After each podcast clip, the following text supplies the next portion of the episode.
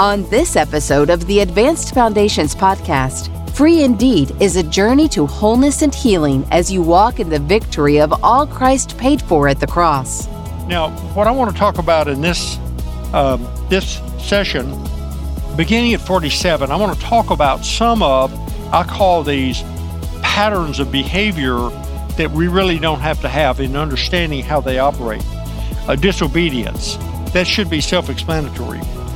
Galatians 5, 19 through 21 says the works of the flesh are evident. They're adultery, fornication, uncleanness, lewdness, idolatry, sorcery, hatred, contentions, jealousies, outbursts of wrath, selfish ambitions, dissensions, heresies, envy, murders, drunkenness, revelries, and the like, of which I tell you beforehand, just as I've also told you in times past, that those who practice such things will not inherit the kingdom of God. Well, there's a lot of things in that list. Uh, that's that's one of those. It's all comprehensive. But the point is, is that uh, again, it's talking about, you know, this is these are patterns of behavior. If you see those over and over and over again in your life, more than likely you're going to find that there's a demonic spirit assigned to those works of the flesh that will activate those areas in your life. And again, everything's not a demon, but there are spirits assigned to each of those that try to help you move that along and we'll look at that some more in detail. The word sorcery in this passage is actually the word where we get uh, pharmacy, pharmakeia, uh, which tells us that that even taking prescription drugs, you've got to be careful with the reality that sometimes that opens the door to the enemy. Now, I'm not against medicine, so please don't hear me. I'm not against anything that medical profession can do. I thank God for what they can do. All I'm by pointing out to you is that you just need to be aware of these things, not scared, but aware. So sometimes we open the door that we don't even realize. Um, and so just that's one of those things that's listed in that in that scripture. The next one here is dishonor and rebellion. I've been through, I can't tell how many kinds of personal ministry. Uh, early days, it was deliverance ministry, and everything was a demon and went through getting demons cast out all the time. And then then you realize that everything wasn't a demon. Then you go through we went through seasons of inner healing and training for inner healing. And then you realize that everything was not totally inner healing. And then you have gone through I've gone through if you've if anything that's been out there for a length of time, I've probably been through it or been through the training or read through their materials or been through some of the personal ministry. And the reason is because I wanted to learn as much as I could to help others get free.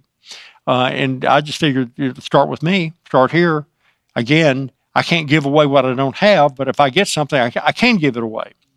So I've gone through all kinds of things, but I, but every ministry that I've ever been a part of always goes back to this: tell me about your relationship with your parents. It always begins there. Why? It's because of this passage in Ephesians. It says, Children, obey your parents in the Lord, for this is right. Honor your father and mother, which is the first commandment with promise, that it may be well with you and you may live long on the earth. So, because everything begins with that, that relationship with parents, uh, it directs everything. How we related to parents really dictates how our life works. And so, ask people, how's your life going? How's it going? And I'll, people come in to, uh, usually when we do ministry, you know, tell me about your relationship with your parents. And I'll say, well, you know, hate my father. Or, you know, I didn't know my mother. I have no relationship with either one. And uh, how's that working? Not so good. Because of what God has wired us into families. And again, we don't have to be, you know, I realize there's some really difficult situations, but at the same time, our dishonoring and rebelling against parents affects us. And you say, but you don't understand what they did and how they hurt and abused me. And I realize that there's some very, very difficult situations. But the point is, is that we've got to realize that it still opens the door to patterns of behavior in us that are not good. So we really got to go back and say, God, forgive me for dishonoring my parents. What happens in the home establishes us at the next area, understanding spiritual authority on the next page. See, being under proper spiritual authority is a place of safety and protection. It's not about getting under somebody, It's not about somebody lording over somebody else. It's an understanding that, that authority is a spiritual thing that when you understand what it is, it, you look for it. You want to be under authority. So the problem with rebelling in the home life and when you've had problems in home is that one of the primary functions of the family unit is to obviously to nurture children so they can grow up and they can be Christ-like. If there were really a family is a discipling unit, but the point is is that they have you've got to learn authority. Authority is for our protection. I've said that and I'll say it again. Because what happens is if we don't understand authority in the home, then you'll have a hard time understanding authority in school. If you don't understand authority in school, you have a hard time understanding it anywhere that you go. Everything operates by authority. So the home has authority, school has authority, military has authority, the police are an authority. I mean, your boss is authority. No matter where you go, you're going to run into authority. And if you see authority as something that's bad, you're always going to have a problem because authority is not bad, authority is good. Understanding authority, you will look for authority. Watchman Nee says when you understand authority, you'll look for authority to always try to be under authority, properly fitted. And so when you fully understand authority, you don't really want to be in authority because it's it's the responsibility. But understanding authority is huge. Matthew 8. When Jesus had entered Capernaum, a centurion came to him, pleading with him, saying, Lord, my servant is lying at home paralyzed, dreadfully tormented. And Jesus said to him, I will come and heal him. The centurion answered and said, Lord, I'm not worthy that you should come under my roof, but only speak a word, and my servant will be healed. For I also am a man under authority, having soldiers under me. I say to this one, Go, and he goes. To another, Come, and he comes. And to my servant, Do this, and he does it. When Jesus heard it, he marveled and said to those who followed, Assuredly I say to you, I've not found such great faith, not even in Israel. Amazing passage. Why saying says this because it takes faith to recognize authority and to be under authority, properly placed under authority. And so when you understand it, it's a gift it's not a burden. So the centurion means he was a Roman soldier. He had a hundred soldiers under him. And so basically what he's saying is he, he obviously had seen Jesus commanding diseases and demons, and they obeyed him. So he looks over there, he goes, I don't know that he knew what kind of authority Jesus was under. He recognized authority. He recognized because he said, I'm a man under authority. I'm under those that are above me, and because I'm properly submitted to those above me, then I tell those below me to do something and they do it. So he says, I, I saw that. I, you just tell diseases to go and you tell people to get healed and they just get healed. So you just speak the word. You don't need to come over here. Jesus is going, wow. I've not seen this faith in all of Israel because it takes faith to really understand authority and to be submitted to authority. The reason I mention this, and it's in here, is because it's so important to recognize that if we've if we need to recognize how important it is to be in relationship again it's not about getting under somebody. Please hear me. It's about acknowledging the reality of what authority is and understanding that it's for our protection. It's like i said uh, about a number of the things we're talking about. We're not talking about trying to behavior or change behavior per se. Humility, for example, it's not acting a certain way, it's a heart attitude. It's an attitude of submission and recognizing that, okay, Lord, I submit to you. I, I submit to those in authority. And understanding that, it's again, it's not making you less. It's not making you like, oh my gosh, I'm going to have to act like I'm this little, old I can't think. No, it's not that at all. It's understanding that this is a gift for our protection. So recognizing you honor the position, you may say, well, that person is not worthy to be honored. Well, but if that position is, then you've got to recognize and understand that. So it's, it's not a simplistic deal. That's why I'm sharing it here. You need to pray and ask God to, to show you. Uh, on page 50, I have a prayer there But I think it's important for us to to really ask God to forgive us for disobedience and dishonoring our parents and really repent of that. And the same thing with dishonoring any and all authority. Because it's amazing, you know, you'll say, well, what about illegitimate authority? People always ask me about that. What about bad authority? Well, in the scripture, I read a story about a man named Samuel.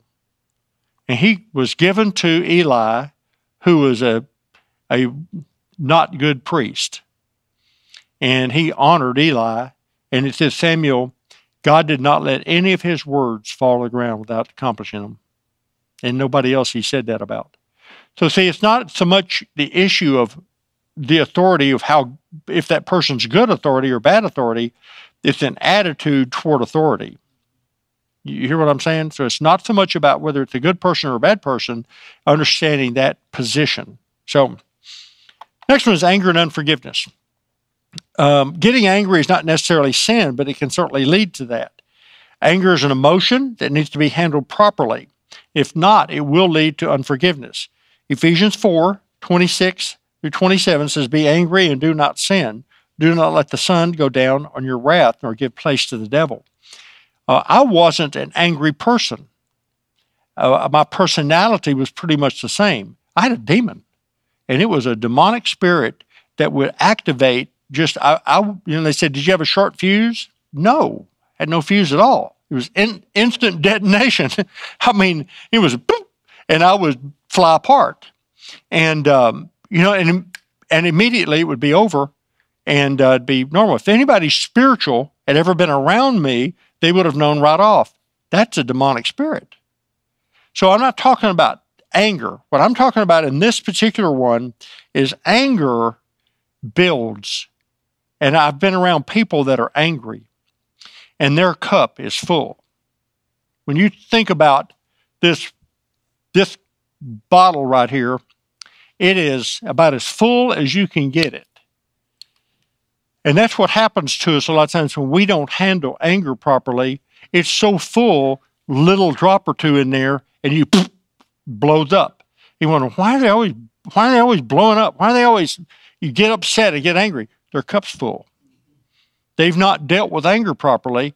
They've not dealt with the unforgivenesses, and they're harboring it, and it's just it just builds up. Because I'm gonna tell you, if this cup is empty, if it's empty, you can pour a lot of stuff in there, and a lot of things will go in there, and it won't cause it to explode.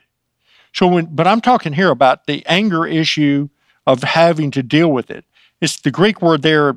Give place is a word. Actually, it's topo, where we get the word topographic maps. It means to give legal ground. And so, if it says be angry and sin not, so getting angry is not necessarily sin.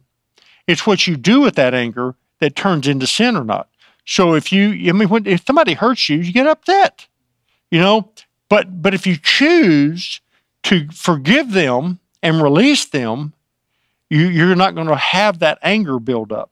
You're not going to hold that unforgiveness, and it's not going to cause you all kinds of problems. And so it's very very important to recognize that. But the unresolved anger is really a problem and it's a problem in this life. The road rage. What is that about? Seriously. You know, and I mean, there's some people that, I mean, they'll kill you. Uh, what is that about? It's anger and rage that's not been handled properly, and just a little thing will set them off. Now, again, there's probably demonic spirits involved in that also. But if you don't handle this anger, turn to the next page there, what's going to happen is you're going to do one of two things. It's either going to you're going to explode or you're going to implode. Because it's going to cause an effect. And it's going to either have you uh, it's going to cause depression if you keep it in, or it's going to cause an explosion and it turns outward. A lot of times, where these come from, or basically, I, I wrote down here unfulfilled expectations. Uh, unfulfilled expectations, period, can kill you. I thought you were going to do this, and I expected you to do this. Well, that right there is just stepped right off into a mud puddle because most people will never do what you expect them to do. They'll never, they won't, oh, I thought you'd do this. I thought we'd do this. And I thought it'd be this way. Right there, you begin, that's the road stepping down to getting upset and having those unfulfilled expectations when you got to realize our our expectations got to be in God, not in what man does or man doesn't do. The other issue is sometimes people with a real strong sense of justice will really have a hard time. You know, they, everything's black and white. That's wrong, and it's just wrong. Well, it may be, but you still have to have grace and mercy to extend it and not holding on to it. But I mean, if you have a real strong sense of justice, they'll people say it's just not right. I go, probably right. You're you're probably right. It's not. You still have to forgive and still walk in love. See what I'm saying? It, it just doesn't matter. I'm sorry. You know, they go, well, it's still not right. Okay, I, I agree. It's not right, you know. you still have to forgive. Handling this is really an important issue. And again, Matthew 5:44 is a key scripture. Love your enemies, bless those who curse you, do good to those who hate you, and pray for those who spitefully use you and persecute you. So that's that's the point there. We've talked about unforgiveness. Judgments and inner intervals. This is another issue that a lot of times we're not even aware of. Um, Hebrews 12, 14 through 15 says, Pursue peace with all people and holiness with which no one will see the Lord, looking carefully lest anyone fall short of the grace of God, lest any root of bitterness springs up, causes trouble, and by this many become defiled. Matthew 7, 1 through 2, Judge not that you be not judged, for with what judgment you judge, you'll be judged, and with the measure you use, it'll be measured back to you. That's a scary verse. You know, what he's basically saying is, look, I'm going to give to you, you determine your own judgment the standard that you hold against everyone else, that's a standard I'll use against you. You used to. You want to be gracious and loving and forgiving, that, that's how I'll be to you. But if you want to be judgmental and critical and, and hold anger and unforgiveness toward people, that's what you're going to be meted back. I, I didn't have it in here, but the Luke 6 says, you know, where it says, uh, give it to be given to you, good measure, pressed down, shaken together, be poured over in your bosom with the same measure that you use it to be measured back to you. The preceding verses are about forgiveness, don't condemn, show mercy. I mean, that, that's what it's talking about. Don't judge. Next page there says Romans in Romans 2 1 through 3. Therefore, you're an excusable, O man, whoever you are who judge. For whenever you judge another, you condemn yourself. For you who judge practice the same things. So the point is here is that we just got to recognize that judging, again, you know, the people will say, "But wait a minute, aren't you supposed to? Are we supposed to judge? Supposed to judge fruit, but we don't judge people." And what we end up doing is going, "That person is a sorry person." Uh, that's judging. That person is a this or this. That's judging. What God wants us to do is we can judge fruit. That that behavior is not very good. But God doesn't condemn and He doesn't judge people. He forgives us, He loves us. And so inner vows are, are something that, again, we talked about opens the door. For, we open the door ourselves. The enemy tries to get us to speak curses over ourselves. Examples here I will never be like my parents. I'll never treat my children the way my parents treated me. I won't trust anyone ever again. I can't be poor. I will never drink or smoke like my parents did. Those are inner vows and judgments that we make against ourselves. And a lot of times we lock ourselves into patterns of behavior that it's like, wow, I hated that in my parents. I hated that when I saw that. And now here I am doing that even more so. When, if you've ever seen that, if you've ever seen behavior in your life that's a pattern after your family, you got to recognize that is, that's because there's been a judgment made and you've actually pronounced that over yourself. So you can you can need to pray and ask God to break that. Anything you said, I will never, it's more likely a judgment's been made. And a lot of times you again, if there's if you made a judgment, you'll either do worse, you know, or sometimes you, you can go the opposite way, goes so far the other way that you'll never do anything like that. But still, it's it's from a judgment. So you just ask the Lord to show you. That's, again, nearly everything we're talking about here, if you'll ask the Holy Spirit and say, Lord, I really want to know, have I made judgments? Have I have I pronounced inner vows over myself that are basically judgments? Have I have I cursed myself? You know, has someone done that to me? Or, or, there's people that I need to forgive and let, let go of that anger. He'll show you. Remember, He comes to set us free. He loves us. Uh, the issue about the occult should be pretty obvious at the bottom of page 52. Uh, any kind of any time of witchcraft, sorcery, and divination. But what I want to point out is just briefly here is that you do realize that there is a huge onslaught against us. It's so interesting. We hardly believe in demons, but we've got all these demonic movies and all these demonic games out there. And uh, and it's just the enemy is trying to desensitize us to his activity. So he's training up our kids in d- literally demonic activity. I mean, the, the Pokemon, the uh, all the Harry Potter stuff. He said, "Oh, that's just innocent, fun things." It's demonic. Now, would that cause everybody a problem to watch it? No, probably not. But you've got to realize the enemy is continually trying to erode away and trying to get little little stuff into us and into our children. You watch those, watch even the movies and watch all kinds of stuff. I mean, just gradually trying to get that so that we begin to sort of accept the reality of evil. And we accept that, well, it's just sort of the way it is, and that's that's white magic, and it's not really bad. It's sort of no demonic. It's as subtle as can be, but the enemy is constantly trying to get you or your children connected into where it's sort of an acceptable thing. Why? So he has access to us. That's all he's trying to do. Remember, he comes to kill, steal, and destroy. So don't run home and start yelling, screaming at your kids and tell them they're not supposed to watch all these movies and stuff. But just be aware of that. We, we, I mean, it's amazing how we should be the most informed and, and have more wisdom than anybody because we have the spirit of the living God living in us. I mean, we shouldn't be the ones going, really? I didn't know that. I mean, come on. We've got, we've got God living in us, the creator of the universe. We should be the ones making up, dreaming up, coming up with all the things, but we should also be spiritually aware of any kind of demonic activity. Next page spiritual house cleaning. Uh, again, this is just something that you can read this but you need to pray over your home. You need to pray over your apartment. You need to pray over your things. You need, and how you do this is real simple. You walk in to a place and immediately just ask the Holy Spirit to come. And you just, you just in the Spirit, you're going to immediately start picking things up. Have you walked into a store before and everything in you just goes, Ugh! Mm. that's the Spirit. Have you walked into a place and go, wow, this is cool. This feels really good. That's the Spirit. Learn how to tune in to the Holy Spirit all the time.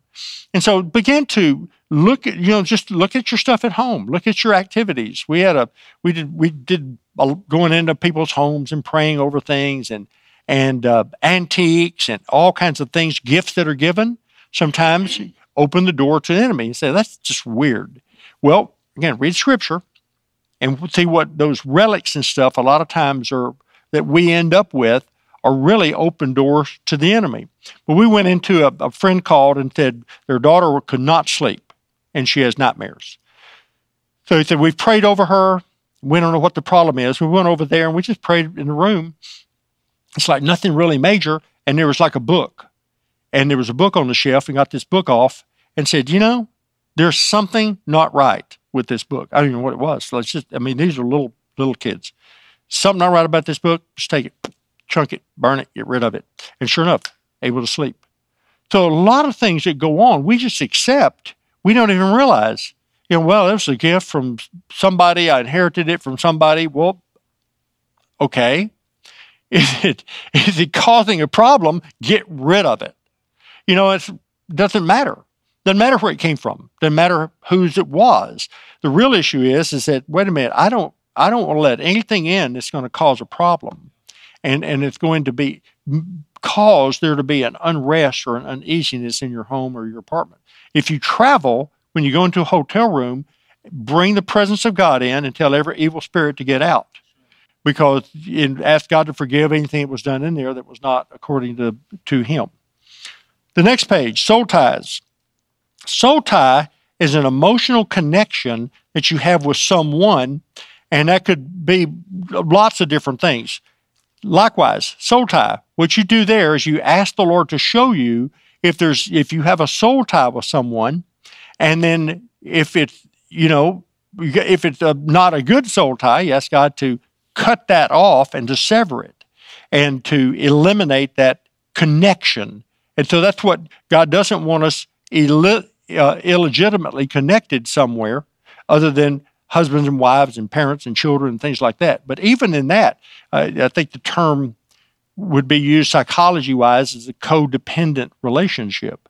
Sometimes we can get into relationships that are not healthy because we we need somebody else. We don't need anybody but God. And so I don't need anybody.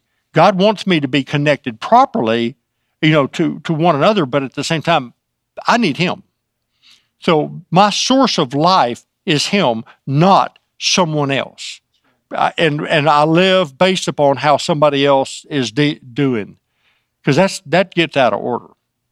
So what I want, I just put these in here because these are some of the things that stand out that you can get free of real quick. And and these are issues that once you understand how they operate, wow, you can really just you can go, wait a minute, I don't have to have that. I don't have to think like that. I don't have to I don't have to be like that. And so I want to close in prayer. And again, that's why we put this in manual form for you to go back, read, pray, look through here. I mean, you may look at some of that and go, that doesn't bother, that doesn't affect me at all. Ask the Lord. Ask Him to show you. Well, Father, we love you and bless you. We thank you for freedom. We thank you that you paid with your life, shed your blood so that we could be free. I thank you, Lord, that you have given to us life and abundant life. I thank you, Lord, that you literally took all of our sin, our sickness, all of our stuff on the cross. You took our shame so we could be free. And Lord, we love you, we bless you, and we thank you. Show us areas that, Lord, that we've either opened the door or we've allowed something in that's not from you. We love you, Lord. We bless you. We just thank you now in Jesus' name. Amen. We hope you enjoyed this timely message. Pastor Terry and Susan Moore had a life changing encounter with the Lord in August of 1982. They opened their home to a Bible study, which turned into a church now located in Carrollton, Texas. They have never been the same and hope that you encounter Christ in a real way. For more, connect to jterrymoore.org.